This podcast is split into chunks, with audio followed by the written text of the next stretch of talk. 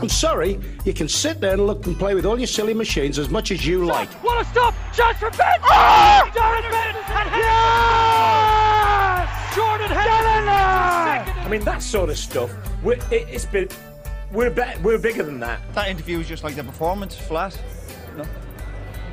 What, what do you want him to do? Just fall at Gabriel's feet crying? I mean, Well, I'll say something. We we were doing what we'd done for 20 years, relaxing a nervous studio guest in the same way that you would in, in these conditions, um, and thought no more of it. Fire it up, fire it up. When we finally turn it over, Adrian Barry on show. Dave McIntyre. Do you wish? That's not really technically a roll call reply, but you know, we know you're here. Nathan Murphy. Nathan O'Muraku. No, just Nathan.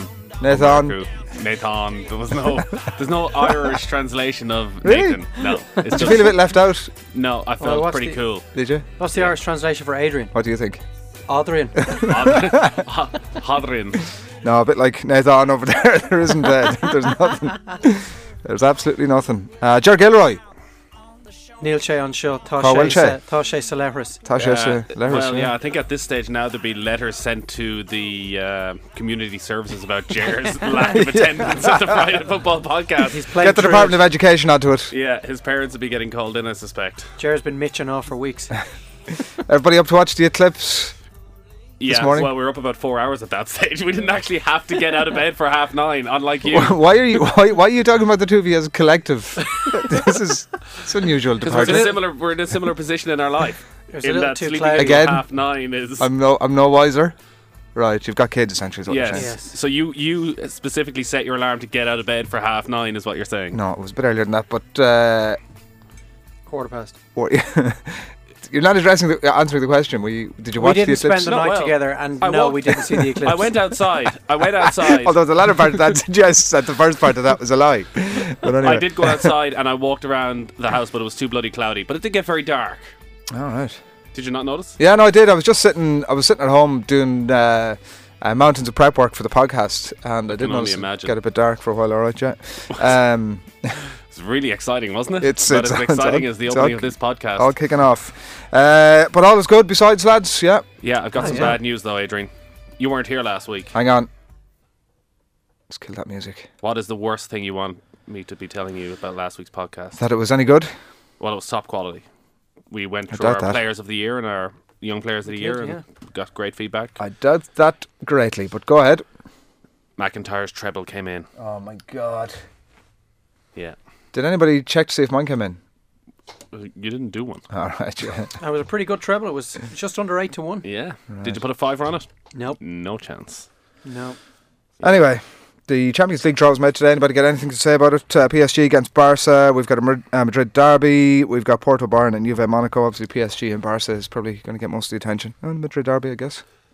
No English teams there, but has the greatest mind in English football says just one of those things.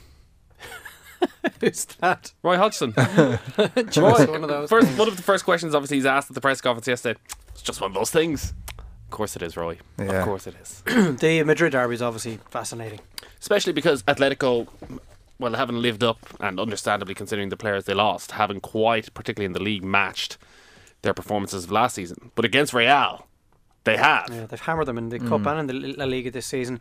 They did only barely scrape past Bayer Leverkusen, but on the flip side, Real Madrid should have been knocked out by Schalke. So it's very hard to know what you can read into the second round ties. Yet, for all that, Manchester City uh, say they don't want uh, Diego Simeone. They say he's not somebody necessarily that the board are that keen on. And are we all presuming it's Manchester City against West Brom, by the way, the early game on Saturday?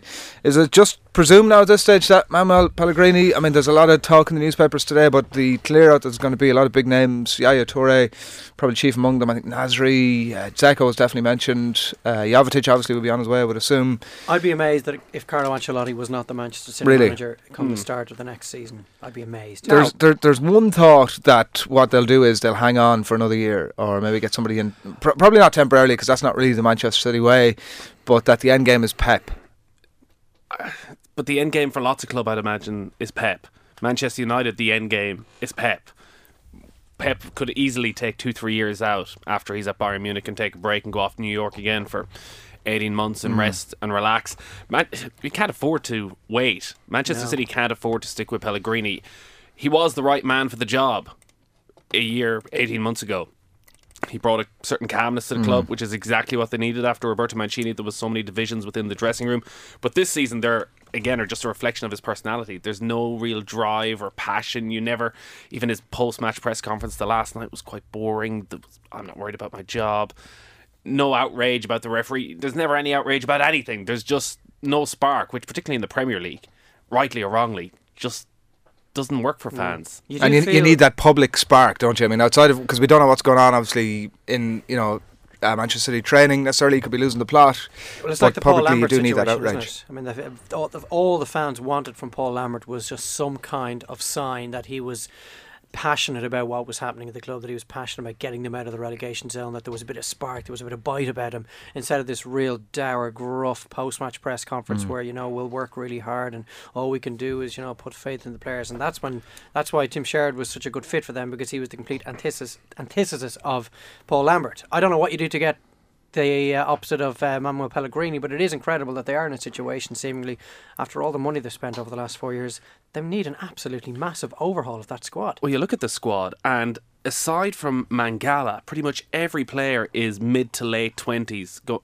heading into early thirties, and even the guys who are in their mid twenties, the only one you could say is in his mid twenties is Sergio Aguero.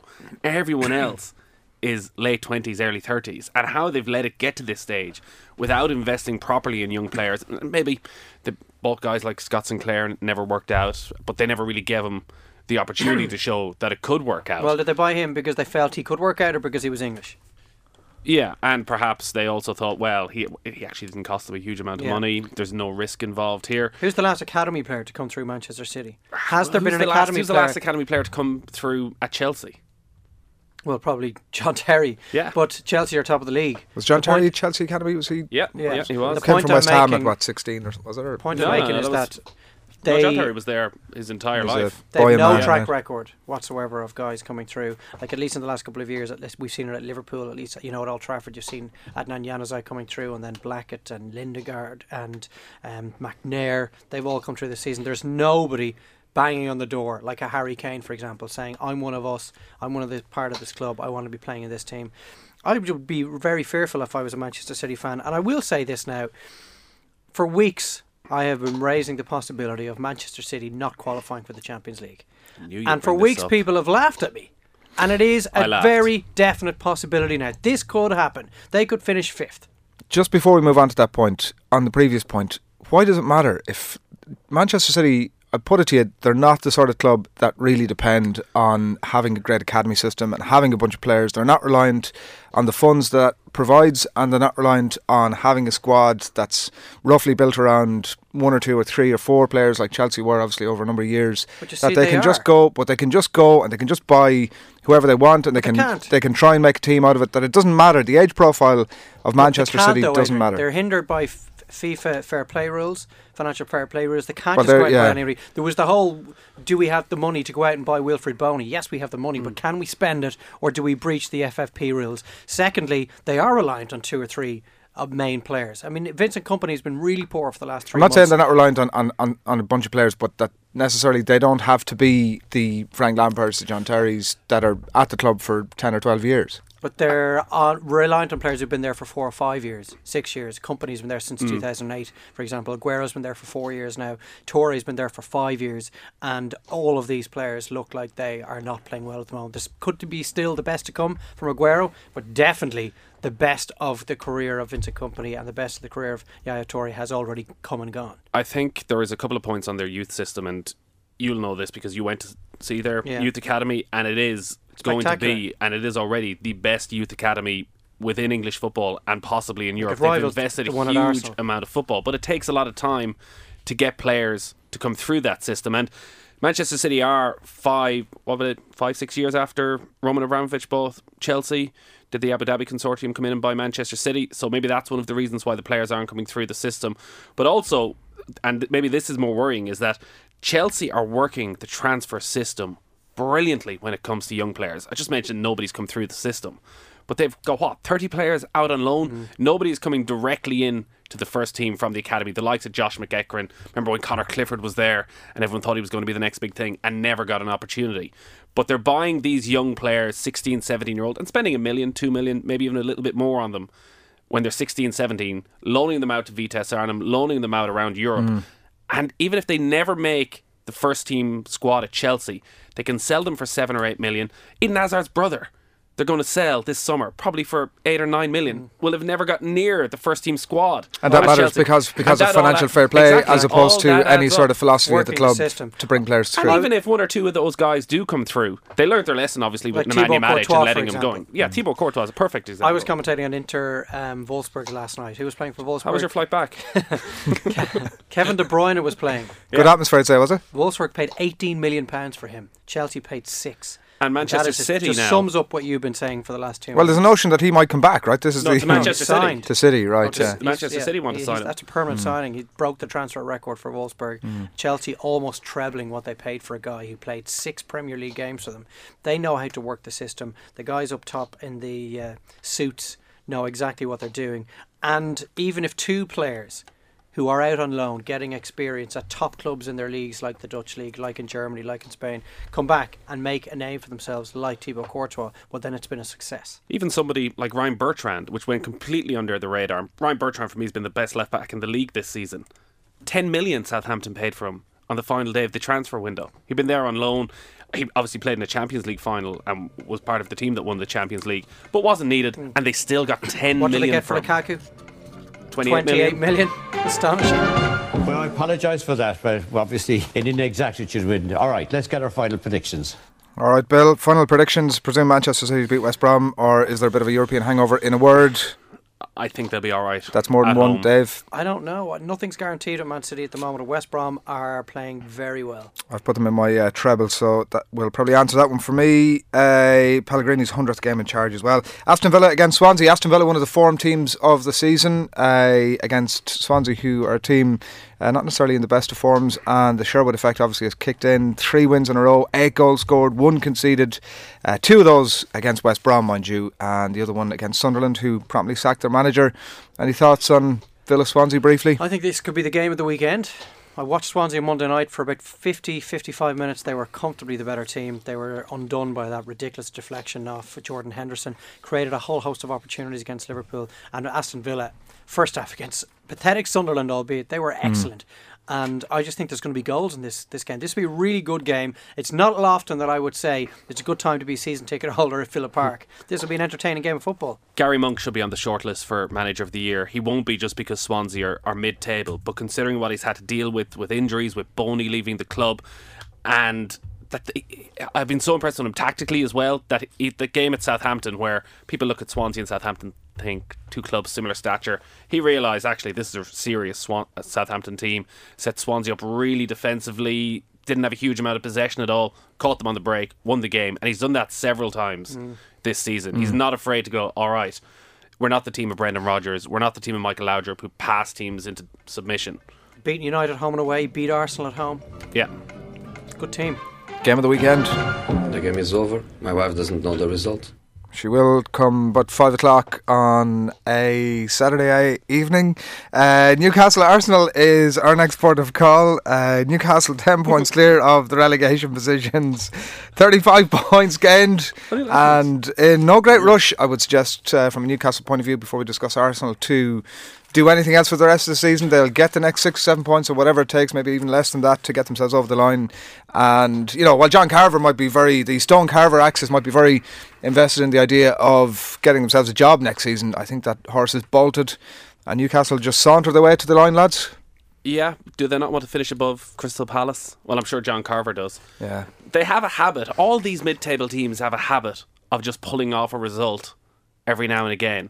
And Arsenal, above any team, have a habit of when we think they're on this brilliant run of form, which they are, and which has put them in a position to possibly even challenge Chelsea over the final weeks of the season.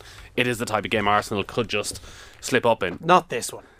Not this Away one. Not a Newcastle team. John James's Carver Park. has described his team as there's. He said there's absolutely no Shite. no flesh left on the bones of this They've team. one fit central defender. They are in serious trouble. They're in free fall. The ten point cushion they have is John um, Carver has described his team as shite. I Well, would he doubt pretty- that. he's not far off describing them as that. He d- I would be amazed if he uh, got the job in the summer. But Arsenal will just roll over Newcastle. They Newcastle haven't beaten them over the last ten years at home, Right. and they've got players like Giroud, Walcott, for example, who score hatfuls of goals specifically against Newcastle. And Arsenal won 13 of the last 15. It's quite incredible run of form that they're on.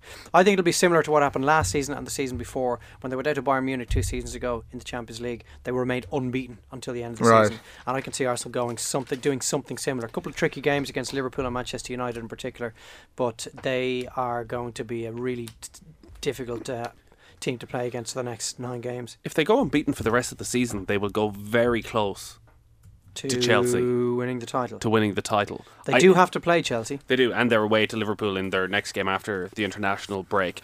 It, it is a similar situation to the one we would have been talking about this time last year with Liverpool, when Liverpool probably had won probably five games in a row at this stage. Well, if they want to win the league, they'd have to win every game Yeah. between now and the end of the season, and that's just not going to happen. And it very nearly did happen. The Chelsea game is the key. It's at the Emirates, so Seven points back currently. seven points back. Chelsea- Let's say they win that. That's Chelsea four points. Stuttering slightly. Chelsea also still have to play Manchester United. Manchester United, um, and they have obviously that game against Arsenal as well. So I- I still think Chelsea will win it, and you just couldn't trust Arsenal to go on that type of run. Yeah. They'll um, draw a game somewhere. They will draw a stupid game somewhere. the Monaco result during the week. I, I like. I, I don't really. I used to support United when I was a kid, and I gave up. Uh, but I really am considering starting Did you to, give up? to support. I just Surely you gave up then, just as the glory years were. Sort of sums up your life. Yeah, I no, I'm a couple of years older than you, so they were kind of yeah, no, probably yeah. That's probably a fair assumption, and and it, and it does actually make my point for me. Arsenal are a team I should start to support because they like that result against Monaco during the week was such a typical Arsenal Oh. result. And it was an irrelevant result. It's all very well Arsene Wenger coming out and saying we did this right, we did this right, and you know we passed the ball brilliantly and we were unlucky. And how are people saying how are Monaco? They're the worst team through to the quarterfinals. That Monaco performance just write it off completely because you're up three one up at home. It's such a difficult thing. I write off the first one. No, I wouldn't write off the first one at all. I think that was the real Monaco. I think that's the Monaco you'll see in the Champions League quarter final. Really hard to break down, getting teams on the counter attack. The Monaco we saw the last night was a team who didn't know what to do, whether to push or whether to stick, and eventually Arsenal just couldn't get that final goal. But how hard were they to break down? Before they got their goals in the first leg, Arsenal opened them up four or five times. On another night, they would have scored two or three. Welbeck should have had at least two. Walcott missed an absolute sitter. They hit the bar. There was real signs that Monaco weren't actually this defensive machine that everybody's painted them out to be. And then on Wednesday night, they almost got knocked out after taking an away lead of 3 1. So Monaco aren't great at all. I don't think they are a great team, but I don't think they're as bad as people are making out that this was one of the great shocks and that Arsenal should have just rolled this side over. I think they're well organised. And I think they will be in the quarter final as well. And I going back to the original point, I don't think we can read anything into the fact that Arsenal went there and won 2 0 quite comfortably. What I would read something into is Aaron Ramsey, his performance. If they can keep Ramsey fit between Mm. now and the end of the season, he's so important to the way they play. And particularly when they have Sanchez out of form, Ozil still just wandering around the place. And Cazorla gets to go and do something else. Yeah, exactly. Freed from that uh, defensive position. What's what's what's happening with Sanchez? One goal, eleven games, just lack of form, or is there a I wonder has he just played too much football? He played 74 games in 2014, which was more than any other leading player. And he's played practically every game. He's played a lot of the cup games as well. He played a couple of the FA Cup games. Also, Mesut Ozil has come back into the side. So, whereas pretty much everything was going down the left wing to Alexis Sanchez, he was the outball. He was the guy they look for every time. Hmm. Now it goes to Ozil a lot more. So he's not quite as involved. But this has been coming for a while even from kind of November on, I remember hmm. seeing him in that game against Swansea. He was completely ineffectual, never got involved, hasn't scored many away goals all season, playing deeper and deeper. I, I don't think it, it's been as quite a dramatic a dip as Mesut Ozil suffered in form last season. playing deeper and deeper out of out of frustration that he's not getting on the ball enough, or a tactical thing? Because if he is, I mean, obviously that might explain thing, some of but it. I would like to see him played up front instead of Giroud. Mm-hmm. Giroud's playing well. There's only four strikers in all of the top leagues across Europe who have a better goals to minutes ratio than Olivier Giroud, two of which are Cristiano Ronaldo and Lionel Messi. He has scored 15 goals this season and he's not missed what? He had broke his leg earlier in the season. He's missed uh, 10 to 12 games. Was I that think it's he's not a bit little like the underrated. Chamakh uh, uh, stat from was it last season when he had uh, one shot, he had a hundred percent record from shots on goal. I think, I think there's a cut-off point. You have to have actually taken a certain amount of shots and scored a certain amount of goals in order to be considered for this particular short Well, the question the question over Giroud is still that first leg against Monaco where they had those chances and he didn't take them. Well, it was a terrible night for him, but I think he's a better striker than people give him credit for. What is the synopsis of Arsenal? Is that, that, that they can put it together a really good run towards the end of the season, but it just won't be enough. They can definitely finish second. And again, a tip, a t- entirely typical Arsenal season. And may win the FA Cup. Yeah. Play Champions League football next season. There you go. Well, that might be more than uh, Manchester City get out of the season, so that might not be necessarily an entirely failed exercise. Yeah, but it's up to you. To, it's the burden of proof is on you. The burden of proof, lads. Uh, Newcastle, Arsenal. You're definitely feeling Arsenal get the job done. Dave is not so sure. No, it's the other way The around. other way The job done when on Yeah, Saturday. weekend, oh, yeah. it's like this is one of the if y- this should be in everybody's treble. Right, yeah. It's not in my trouble. It is in my trouble, actually. Uh, Southampton, Burnley, Stoke, Crystal Palace, Tottenham, Leicester, all those three o'clock games on Saturday. Uh, the late one is West Ham, Sunderland, half past five at Upton Park. Div- Dick Advocaat been out to meet the press today uh, for the first time, and he says that it's a real departure here, that uh, Sunderland have the quality to survive. Which we're all shocked to hear from a new manager of a struggling club. That uh, bit of backing for his for his players. They they do in that they probably have slightly more quality than the three teams below them, the three promoted teams. The problem is the same problem they've had all season, except for a couple of weeks where Jermaine Defoe came in and scored a couple of goals. They never look like creating anything, and they clearly have no backbone, no spine whatsoever. The way they've rolled over, beaten four 0 at home by Aston Villa is a disgrace. Poyet had to go after that, losing eight 0 against Sunderland. So teams know if you can get at them early, and even think back to that match against Manchester United very early in the season where they drew one all. And United were there for the taking, mm. But they just had no real desire to go and push. They were happy happy to take the point and think, well, a point against Manchester United. Mm. This is a great result for a club like Sunderland. And this time last year, they were just this incredible team who were winning these extraordinary games. Beat United at Old Trafford, beat Chelsea at Stamford Bridge. Connor Wickham started banging goals in, and Gus Gus Poyet looked like he might actually be a man to be there for the long haul. It's interesting that Sam Allardyce could well be the next manager, and he's going up there now this eve- this weekend. There's a lot of speculation linking him with the job at the Stadium of Light because I don't think Advocaat's there. He's just there to firefight for the next Mm. eight weeks. Is that is it, what it, his deal is just until the end of the season? Is it current thing? then? Avocat, yeah. Yeah. And it's just a case of who's the next guy going to be. Does Sam Allardyce want to take over a club that's in the championship, who are in the championship because they were beaten by West Ham this Saturday evening? Well, I don't think that's going to be entering Sam's mind. Um, I I think they might just about. I, I wouldn't be sad, too sad to see them go down. Because it's one less really long trip out Yeah, of the well, way. that's not the worst. Actually, if it's between them and Burnley, I'd prefer to see Burnley go down. Right. It's a lot easier to get decent co-commentators for Burnley, though. These, these are the important These are factors. priorities. Uh, you're you're a Dick Advocaat man, are you? Advocate as opposed to what? Advocate. I just. I would be giving it a soft tea, yes. It feels nice. It feels nice.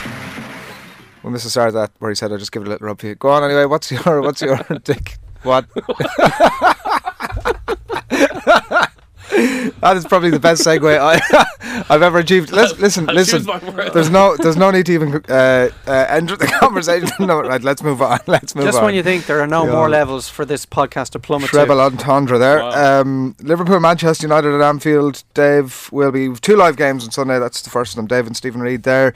Uh, we'll be chatting to Tony Barrett uh, before that, and then we have Hull against Chelsea, which Nathan and John Anderson will be at, and we'll get to in a second. But Dave, yourself and Ray Houghton did United uh, Liverpool back in December, three 0 to United. Mata, Rooney, RVP on score sheet. Gerrard uh, was on the bench. Uh, started that day. Uh, Can was on the bench. Mignolet was out of form, and it was a very difficult, different Liverpool team. And sort of, in some ways, it was sort of reaching the critical mass. Liverpool were just jumped out of the Champions League. It reached critical mass of this sort of Rodgers out notion, I suppose, in many respects. And then after that, they, I think the following game after that, they was the Skrtel goal, drew 2 2 with Arsenal, and it was a bit of a season changer for them in many ways. They changed the system, obviously, as well. Is that just the key to it? That couple of tweaks in personnel that I mentioned, maybe from that United game, and uh, obviously the three at the back thing has just worked spectacularly for them. As simple as that? Well, it's not simple, but definitely his ability to change tactics midway through a season when he's willing to admit that it, what he has tried before that hasn't worked.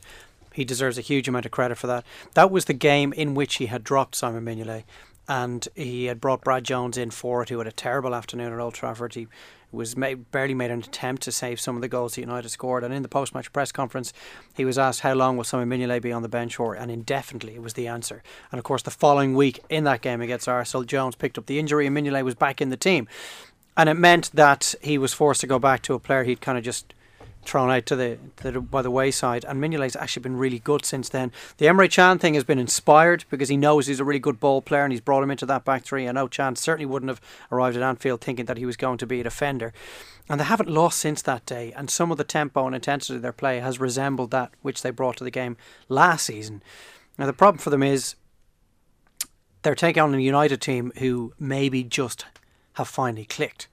Now we won't know until we see this game whether We what keep happened thinking last that, though, don't we? It's, uh... well, I well not, at no point this season have I thought that until now. Right. Because- outs- outside of results, but based on performances. Exactly. The results were fine all through the season, really. United have mm-hmm. lost so few games. But very rarely, I'm thinking of the Chelsea game when they played quite well on the one all draw, at times against Arsenal at the Emirates, and going forward against Liverpool in that 3 0 win, they were excellent. But outside of those games, they've been pretty much poor or dismal at times in most of their matches. They were really desperate in the second half against Arsenal in the Cup. The previous week at Newcastle, typical poor, uninspiring Manchester United display. So I don't know where the first half came from against Tottenham. But it was like watching United of two and a half years ago. The zest, the intensity, the tempo they played with, their willingness to work hard off the ball, the tackles they made, and the positioning of Rooney up front has been a major change for them as well. Mm. Now, if they replicate, I think this is the biggest game of the season for both of these clubs so far. If United win on Sunday, I genuinely think they can finish second. If they lose, there is a very good chance they will not make the top four. That how, I think that's how much is riding on this game. Secret sauce for Liverpool, Nathan. Your thoughts? Yeah, I don't think They haven't haven't been beaten in the league since that uh, since December. Yeah, and that was the game he actually changed his tactics for, and he came out afterwards and said, "I felt we played really well." And No, that- they did play really well going forward. and that At we the back, they defended were a shambles. terribly. And I don't think we can praise Rodgers enough for what he has done over the last couple of years. Because he'll do that because himself. I think you're a bit harsh on him. I'm joking. Go on. Yeah. But like this is, it, it's not often we see a manager get it back from the brink quite like this because he was on the brink. I think back to the Palace match where he seemed so down in himself. He seemed to com- be completely with have no answers, and then he comes up with this change in system. A key part of it is that Gerrard hasn't been starting games either. He's been injured, but also. One of the reasons they got back to the pace of last season is that Gerrard isn't there slowing it down and taking extra touches and wanting to be involved in the ball. So they're that little bit more explosive. I, I think he's some big decisions to make this week. I presume he's not going to start Steven Gerrard, even if it is his final ever game against Manchester United. You just can't do it. Mm. I think he's, show, he's shown enough up to now, the final whatever of Steven Gerrard, that where he hasn't started him. I presume he just continues on that. Well, Jamie Redknapp has just said in the build up to the game, Gerrard must start. Now, I only saw the headline. I haven't actually gone in to see the reasons of why Jamie thinks he should start. It would seem utterly illogical to me that you would bring him 'Cause back his into best a side mate, I would think that is- are playing so well. Yeah, Daniel Sturridge is the other difficulty. He just doesn't look himself. He still doesn't look in any ways fit. I would go back to playing Raheem Sterling down the centre and the system and the style of play that worked so well for two, three months and just leave Sturridge and leave Gerrard on the bench. I'm with Dave though. I think this is the defining game for both these sides. Liverpool at home gives them the advantage going into it, and we're still not sure whether that 45 minutes from United was a positive Mm. blip or whether this is actually. And whether Louis Van Gaal has it within himself now to say, okay, I may have just stumbled upon this, but let's go with it. Yeah. Or is he going to think, now I need to just change. If I just change this slightly, I can out tactic Brendan Well, Rodgers. he has been forced into it. The injury to Van Persie and the just dreadful lack of form and failure to settle by Radamel Falcao means that he'd no option but to play Rooney up front. And then the suspension for Angel Di Mm. Maria. He's asked, he faces a similar question to the one faced by Brendan Rodgers. Does he bring Gerrard back into the team? Should he start Di Maria on Sunday? I would say absolutely not. There's no reason for him to bring back a player who has not played well for months and put him in the starting 11 for what is the biggest game of your season. And I'm glad you agree that it is such a massive game. Like, if Liverpool are beaten by United on Sunday, they're five behind and they have to take on Arsenal in their next game. Now, admittedly, United have to take on City two games from now. They'll have Villa in the game in between. But it just would give United such a cushion over Liverpool at this stage of the season if they were to win it. And as we say, if Liverpool beat them, when they were beaten 3 0 at Old Trafford by United, they were 10 points behind them. A win on Sunday, and they go above United in the table with the same amount of games played. So, just for both teams, I think it's the biggest game they will face throughout the entire campaign, for now at least. Are there more reasons to be a positive as a Liverpool fan or a United fan? I mean, I was kind of looking at this and thinking that possibly a United fan has decided to lean down on here that, you know, they're beginning to feel out that LVG is beginning to feel his way that you know the sort of square pegs and round holes that he was putting a little earlier in the season. I mean, specifically with the position of um, Rooney and as Dave says, I mean, I suppose what he does with Di Maria is probably another question as well. But that uh, ultimately what we've witnessed over the last six or eight months is a new manager coming in, didn't have a huge amount of time to prepare, and bought some personnel obviously, and has just been feeling his way into the job. And then at the end of the season, he's discovered that maybe you know Falcao isn't for him. Rooney needs to play up front. Blind is a left back or he's a central midfielder, whatever it is. But he has now spent the season discovering these things, and there are huge reasons to be positive. Whatever happens this season, I think I would be more positive if I was a Liverpool fan. I think they have in Brendan Rodgers the best possible manager they can have at the moment. Also, Liverpool with the amount of revenue they're bringing in, the best they can hope for is top four finishes with the odd title run, maybe Mm. every three, four years. For Manchester United, is Louis Van Gaal the best possible manager for Manchester United right now? Probably not. I think he probably. Well, why, why I- not? At the end of last season, he was. Now you have to reassess that at the end of this season. He was the right guy to His come in. arrogance and his bullishness Exactly. essentially They made him the needed right a huge name, a guy who's won big things, a guy with a massive ego, with Who huge didn't care what anybody else thought about him, after the essentially. Moyes debacle. No, Now, I- I whether would he's the right guy in eight weeks' time when they have to look at it again, there's no way he's going to be sacked no matter what happens, in my opinion. But on your like, if you ask us that same question in a week's time, which side would be should be the more? I won't, I'll- I'll forget about it. Fan. Liverpool fans are obviously hugely positive because they're unbeaten in so long, they're scoring goals and playing well. I mean, I mean, beyond this season, whatever happens, I mean, I'm, I'm, you know, thinking longer term here because because both of them have been in this rut over the last few years, and so you know, Manchester United need to be winning the title two years out of three, probably, for a manager to be a success. They've fallen a long way behind Chelsea over the last 18 months. And is Louis Van Gaal going to be able to bridge that gap over the next 18 months? I wouldn't be fully convinced. but there's no point talking about this. They have to get to Champions League places first. Like it's all about the next six weeks.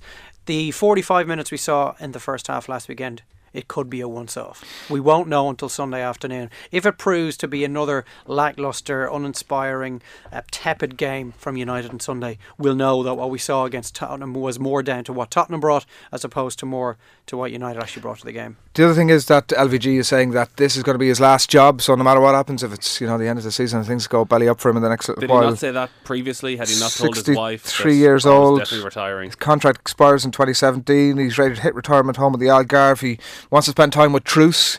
This is his wife. Good old Dutch name there, Didn't Truus. he lose a lot of money in the Bernie Madoff pyramid scheme? Did he? And that was one of the reasons why he actually went back into management, why he went back to Bayern Munich at the time, because people were thinking he was going to retire then, Mm. but he didn't actually Well, look, really have a choice. He wants to spend time with Truus and he wants to uh, go to the home of the Algarve. He wants to play a bit of golf, eat fantastic food, as he puts it himself, in my not at all uh, Dutch accent there. And I was kind of thinking about, like, what was the moment that Van Gaal decided, that's it, I've had enough of this shit. Like, this, you know, this job is just this very pressurized thing. I was trying to pinpoint what it was. I don't uh, want to know what you are uh, doing next year.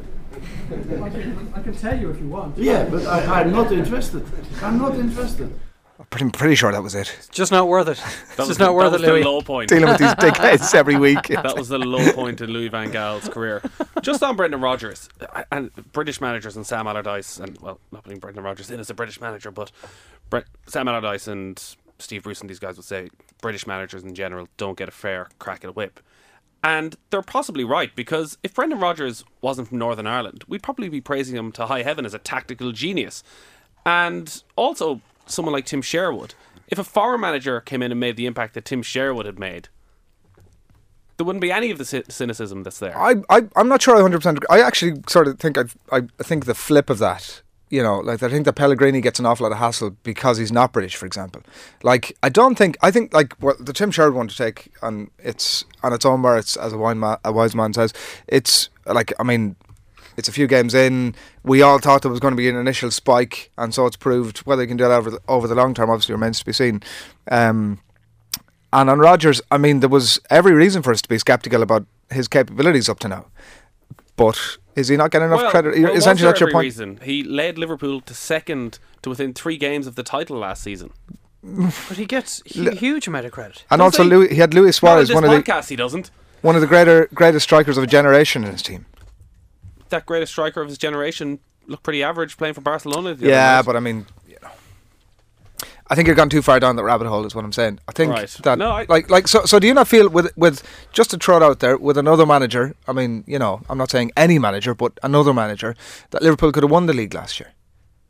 I don't think so. I think he deserves credit for bringing the best out of Luis Suarez and putting a system in place that got the best out of Luis Suarez. I'm more referencing that it could have been on the podcast a couple of weeks ago. We mentioned Brendan Rodgers had ruled himself out of the running for the Manchester City job, and this was It's laughed- you that's taking the piss out of him, by the way. That was your point. I remember that. Laughed at, but I'm thinking. Well, you were the one who was well, laughing why? Why? I don't know. It was you I was laughing. laughing. I was telling you, It was and you were but, laughing. No, but you, but you you. brought it up on the on the in the on the premise that ah, Brendan Rodgers, but, Manchester City, saying, forget about what it. What I'm saying is that maybe we none of us should be laughing at this. Maybe Brendan Rodgers should be a contender Stop for the Manchester City job. Well, he was a contender for Manager of the Year last season. Did he win Manager of the Year? Or was Tony Pulis the man who pipped him to it? He I was think- certainly in the top two. Yeah. And as far as I'm concerned, that's given him due credit. I don't think another manager would have got more out of Liverpool last season. They were one Steven Gerrard slip away from winning the title. And given how badly the season started for them, the way he's turned it around, he should be due a huge amount of credit. I think he gets it. I don't. I've never sat here and thought there were a time earlier in the season where I thought with Sturridge injured and Suarez gone, that maybe he had been found out, and there were legitimate questions being asked. Well, he's answered them since. Uh, how do we think it's going to go? I'm sort of leaning towards United. I have to say. I think it'll be a draw. Um, probably excited. I mightn't look you, but I am. The draw. No, I leaned towards Liverpool. All right. Well, that's if we aggregate those out. Yeah, we sat in the fence. Sat in the fence firmly. Hull City is our other. Uh, Hull Chelsea is our other game. That's live, Dave, with Stephen Reed. By the way, Liverpool United. Uh, Hull Chelsea at the KC Stadium. Yeah, I can't wait. Got, he gets got, the got uh, quite plush. the deal plush this weekend. Was that a wasn't flip of the coin, lads, or how did no, that? it certainly wasn't. It was McIntyre. I've been around here longer than you, so screw you. Yeah. I'm not going to be accused of pulling rank. Yeah. Uh, you know, this is just the way things worked out in this particular weekend. Yeah. And Nathan is watching the uh, ch- champions elect. What more do you want? And Steve Well. Bruce's Hull with, with their wonderful Irish contingent. Uh, so Fabregas obviously hasn't been in great form that he might have showed a bit earlier in the season from a Chelsea point of view. Oscar and Willian uh, a little bit inconsistent, and he's obviously moved on. Schürrle, who's had some interesting things to say. I don't know if anybody's read those this week. He's another one of these players who's rocked up alongside De Bruyne at uh, Wolfsburg. Couldn't get into the team last night. Couldn't get into the team at the weekend. This great Andre Schürrle, who should He be lighting things up in the Bundesliga. Essentially, the reason that he says is that he had spent so long, he couldn't get into the Chelsea team, and ultimately, English football teams who are operating at that end of the division don't really train very much. They spend a lot of time working on tactics on the training pitch, but not necessarily a lot of rigorous training. So I suppose his point is that if you make that first eleven, or you're a frequently used substitute, you're getting good, a good workout because you're playing every in Mm. English football in four competitions, um, playing every three or four days. But ultimately, if you're beyond that, you're not getting the vigorous sort of training that you might normally get, and that's why he's not quite as fit as he should have been, and that's why he was on the bench. Well, I think that was quite a unique situation to Chelsea this season, where they have used s- So few so players. few players. Seven of their players heading into last week's game had played over 2,000 minutes. None from Manchester City, one from Liverpool, three from Manchester United, and they look like a tired team at the moment. Matic, who I've been so impressed with this season, who I would have had certainly in the running for Player of the Year, taken off early in the second half last week against Southampton, could have been sent off. Before that, was completely off the pace. Fabregas was being booed by the Chelsea supporters, which I thought was pretty bloody harsh, considering again a, a contender for Footballer of the Year. Is Diego- he? Has he not been off form for the last well, that's while? he would have been for the first four or five months of the season. Yeah, not anymore, I don't think. But he still makes everything just take over for Chelsea, and he's possibly playing a little bit deeper as well. Hazard is the real star, though, of this Chelsea side. And again, last week, he was the guy who gave them the spark. And in the second half, when He they never looks needed to tired. up the tempo. Are they- are they- like, I- I suppose this is the conversation that always comes up with these teams. Uh, you know, Chelsea at one point were overly reliant on, on Matic. City at one point were over, were overly reliant on either Aguero or Toure. I suppose pick your moment in time. But that now Chelsea are overly reliant on Hazard, or is that just the way these things are? That at times you're going to get one player who's playing at a different level to the rest. Yeah, and they're probably not like Diego Costa scored again last week against Southampton, took his one chance really well. I think they've just dipped from where they were, which was we thought this Chelsea side would be the best Premier League team of the last seven or eight years, that they could be one of the great Premier League teams, Yeah. that they could go and hit 95 points like Mourinho did in his first season in charge. But they've just dipped over the last few months, and one of the reasons is they have quite a small squad, and he doesn't seem to trust the likes of Remy, except to throw him in for 10, 15 minutes Yeah. at the end.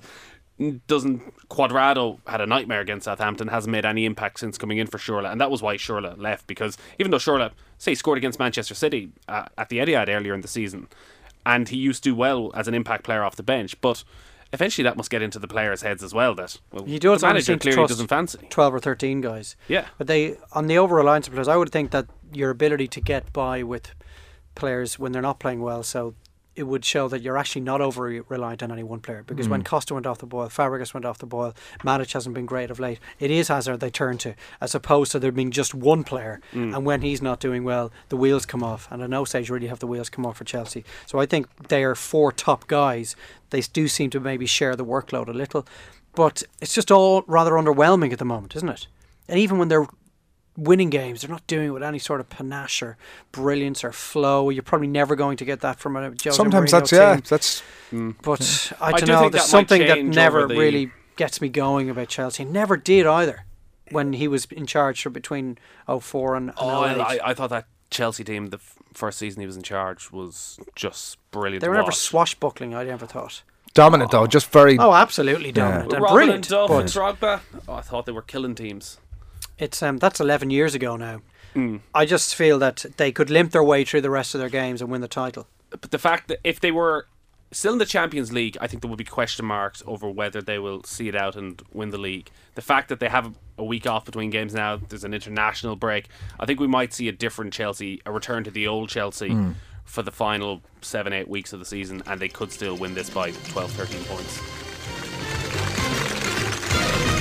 If, if the manager wants to play one up front, I'm not fucking Niall Quinn.